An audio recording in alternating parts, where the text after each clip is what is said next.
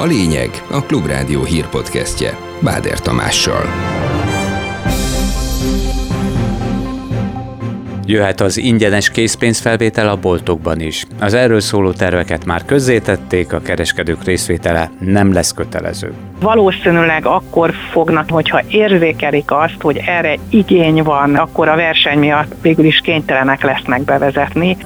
Nem aggódnak az áprilisi munkaerőpiaci adatok miatt az elemzők. A foglalkoztatottság nőtt, a munkanélküliségi ráta 4% körül maradt. Miközben a magyar gazdaság már a harmadik egymás követő negyedévben is visszaesett, tehát recesszióban van, a hazai munkaerőpiac azért ellenállónak bizonyul. Nagykorúként térhet vissza a legendás viszlap, a Ludas Matyi meg fogjuk csinálni a Ludast újra, nem eredeti néven. Egy hónap múlva meg fog jelenni a Ludas Mátyás, lesz egy vicclap. Marad a nyáriasan meleg idő, de sokfelé szükség lehet majd az esernyőre is az ünnepi hosszú hétvégén.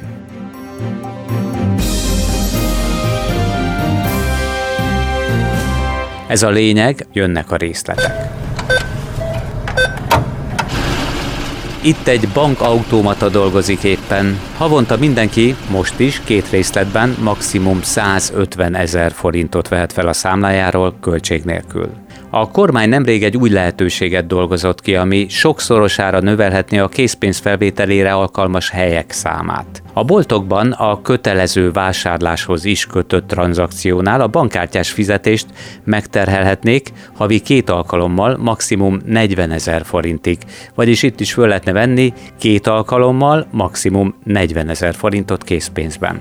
A kereskedőknek nem lenne kötelező egy ilyen szolgáltatás, de a gazdaságfejlesztési tárca abban bízik, érdekeltek lesznek az alkalmazásában, mivel új vevőket szerezhetnek vele. A bankautomatákhoz nehezen jutó vidékieket és azokat segítheti az új rendelet, akiknek gondot okoz a készpénzfelvétel megnövekedett díja, mondta a Lovas Judit, az énpénzem.hu felelős szerkesztője a Klubrádiónak. A kis településeken megritkultak a pénzfelvételi lehetőségek, és nem csak az ingyenes, hanem ha belegondolunk, hogy vidéken hány postafiók zárt be, nem is tudnak az emberek a közelben ATM-hez jutni. Szerintem nekik jelent majd ez segítséget, de csak abban az esetben, ha a kereskedő csatlakozik ehhez a lehetőséghez. Valószínűleg akkor fognak, hogyha érzékelik azt, hogy erre igény van, akkor a verseny miatt végül is kénytelenek lesznek bevezetni. Most jelen pillanatban úgy néz ki, hogy a banknak azért a tranzakciós illetéket be kell fizetnie a készpénzfelvét után, miközben azt nem tudja a fogyasztón behajtani.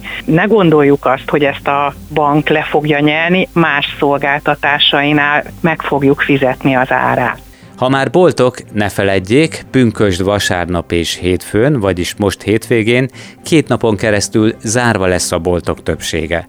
Érdemes tehát szombaton több napra bevásárolni, de készüljenek arra, hogy bizonyára a szokásosnál nagyobb sorok lesznek a kasszáknál.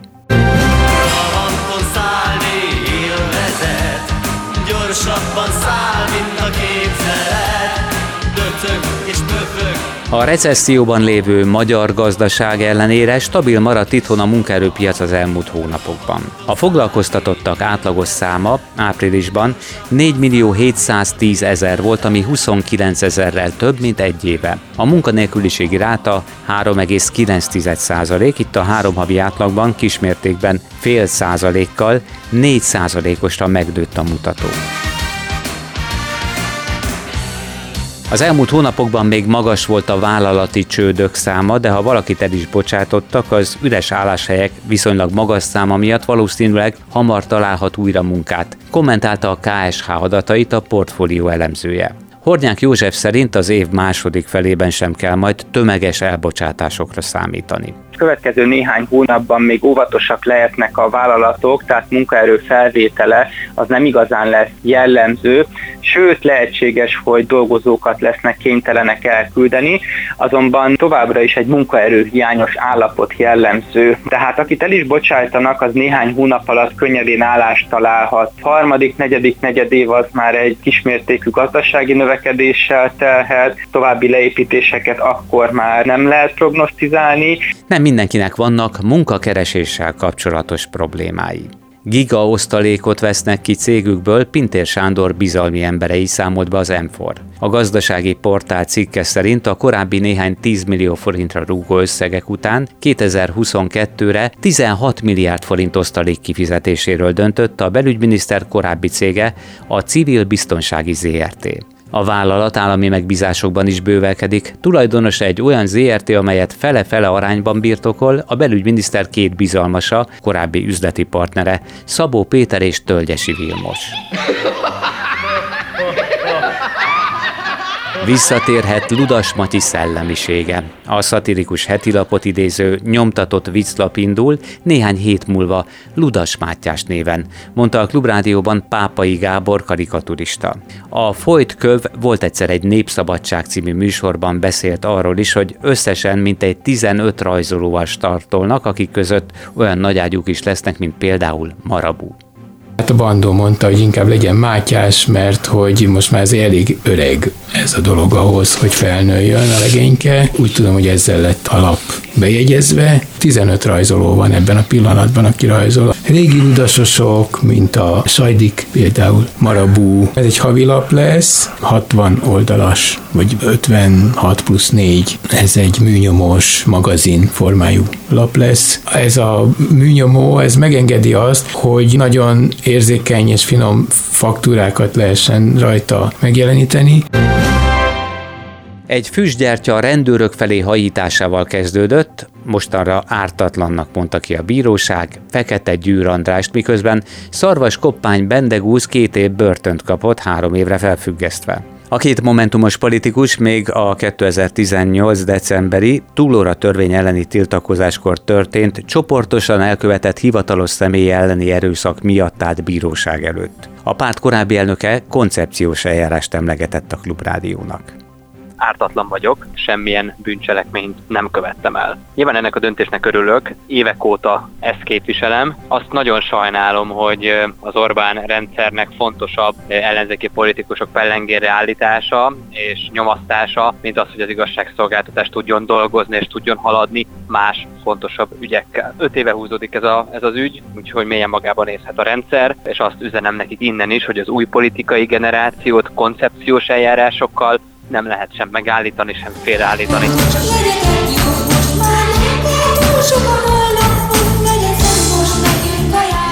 Vádat emelt az ügyészség egy gyerekverő pedagógussal szemben. A 24.hu úgy tudja, a vádiratban szereplő tanár Putnoki Zsolt egy 13. kerületi általános iskola volt igazgatója, Újkenész korábbi Fideszes polgármestere. Nagyjából 5 évvel ezelőtt, úgymond fegyelmezési céllal, 7 akkor 10 és 15 év közti roma diákkal szemben alkalmazott megalázó fegyelmezési módszereket, illetve testi fenyítést. Ez a gyakorlatban például azt jelentette, hogy volt, akit felpofozott, arcon ütött, másnak 45 percen át kellett térdepelnie. A volt iskola igazgató a héten még nevelőként dolgozhatott egy fővárosi kollégiumban, de a tankerületi vezető a hírportár érdeklődése után úgymond mentesítette a munkavégzés alól.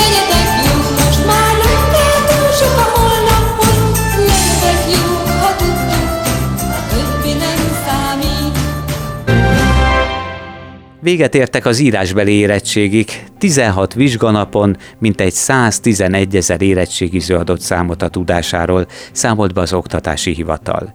Az írásbelik feladatlapjait és a javítási értékelési útmutatókat a hivatal a honlapján hozza nyilvánosságra. Szombaton reggel 8 órától valamennyi vizsgaanyag elérhető lesz a felületen. Az érettségi június 7-e és 14-e között az emelt szintű, majd 19-e és 30 a között a középszintű szóbelikkel folytatódik. Ókovács Szilveszter marad az Operaház főigazgatója, jelentette be Csák János kulturális és innovációs miniszter. 11 pályázó volt, akik közül az eddigi vezető futott be végül. Ez sokaknak akár meglepetés is lett, miután több mint 12 éves tevékenysége után a felújított operaházban Orbán Viktor jelenlétében a miniszterelnöki mandátummal is viccelődni mert Ókovács Szilveszter.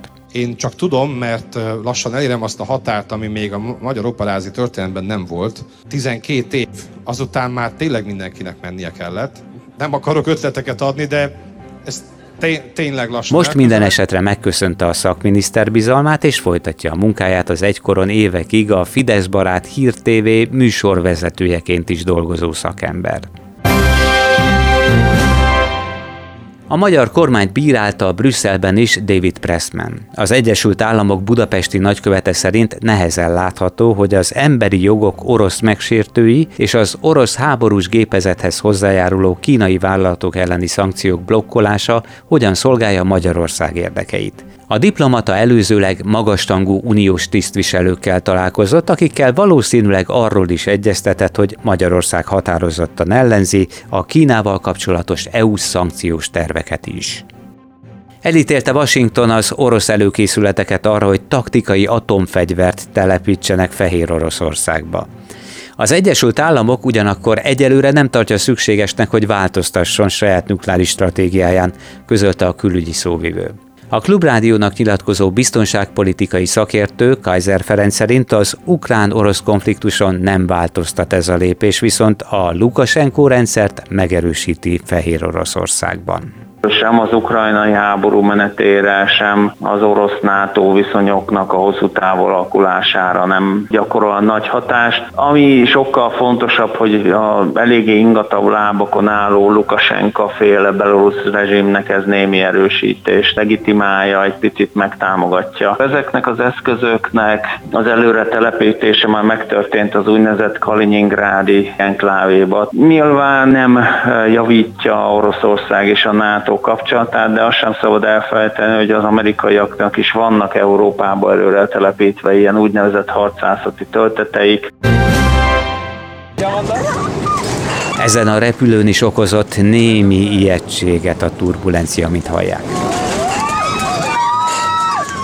Azt pedig talán el tudják képzelni, mekkora pánik lehetett, amikor még a levegőben kinyitott egy utasszállító repülő ajtaját egy férfi Dél-Koreában.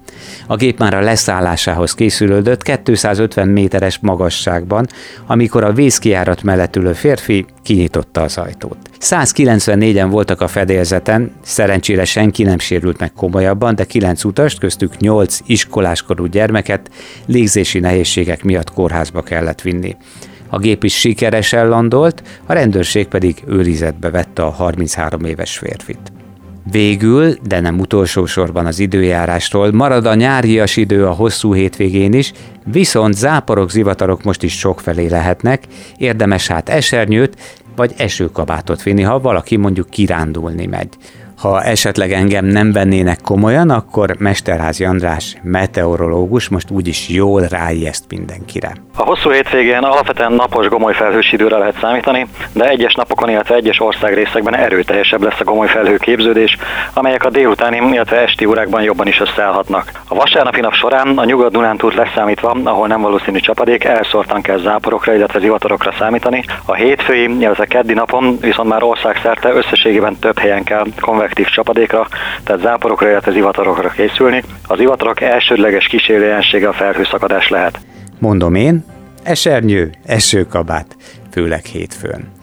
Ez volt a lényeg a Klubrádió hírpodcastja. Munkatársaim, Turák Péter, Selmec János és Pec István nevében is köszönöm figyelmüket, Báder Tamást hallották. Legközelebb, rendhagyó módon tehát, pünköst hétfő után Kedden jelentkezünk friss tartalommal a megszokott helyen, és időben keressék a lényeget.